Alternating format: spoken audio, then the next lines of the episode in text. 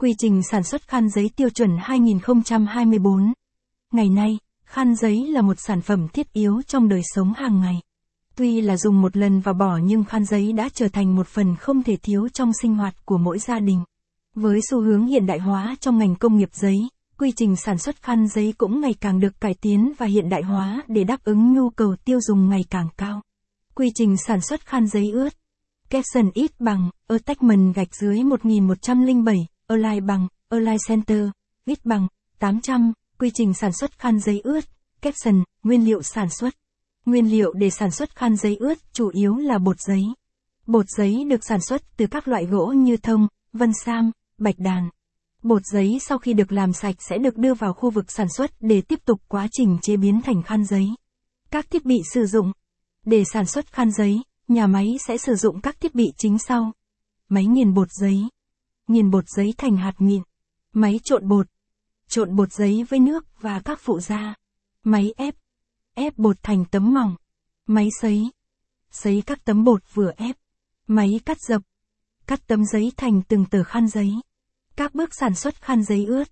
Capson ít bằng, attachment gạch dưới 1108, Align bằng, Align Center, ít bằng, 800, các bước sản xuất khăn giấy ướt.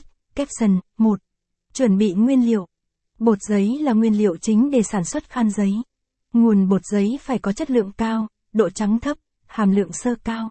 Đặc biệt, bột giấy phải được làm sạch kỹ lưỡng, loại bỏ tạp chất để đảm bảo chất lượng của sản phẩm. Ngoài ra, các phụ gia như tinh bột, glycerin, chất kết dính cũng được bổ sung với tỷ lệ nhất định để tăng cường độ bền và khả năng thấm hút của khăn giấy. 2. Trộn bột. Bột giấy sau khi làm sạch được đưa vào máy trộn cùng với nước nóng và các phụ gia để tạo thành hỗn hợp đồng nhất. Quá trình này đòi hỏi phải trộn đều, kỹ càng để đảm bảo các thành phần phân bố đồng đều. 3. Ép thấm. Sau khi được trộn đều, hỗn hợp bột giấy được đưa lên máy ép và ép thành những tấm mỏng với độ dày nhất định. Quá trình ép phải được kiểm soát chặt chẽ để đảm bảo độ đồng đều về độ dày của các tấm giấy. 4. Sấy. Công đoạn sấy rất quan trọng giúp loại bỏ lượng nước dư thừa trong các tấm giấy sau ép. Tuy nhiên, nhiệt độ và thời gian sấy cần được tính toán kỹ để không làm hỏng cấu trúc và chất lượng sản phẩm. 5. Cát dập. Sau khi sấy khô, các tấm giấy được đưa lên máy,